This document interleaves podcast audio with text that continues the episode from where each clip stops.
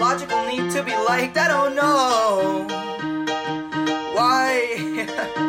Every romance I've had ended tragically. Life's fucked, man. I come by sadness casually. I don't even know who I am when the day ends. I get mad and I go on the defense. I don't even know what's going on in my head. Fix it with a bullet, now I'm on the floor dead. Couldn't even understand, couldn't even reason why I can't even cope with the fact that I'm gonna die. To be fair, I have so many questions, so many problems. Awkward erections, weird celebrations, sincere elation. Sometimes I find it so hard to stay patient because I just don't know how to live.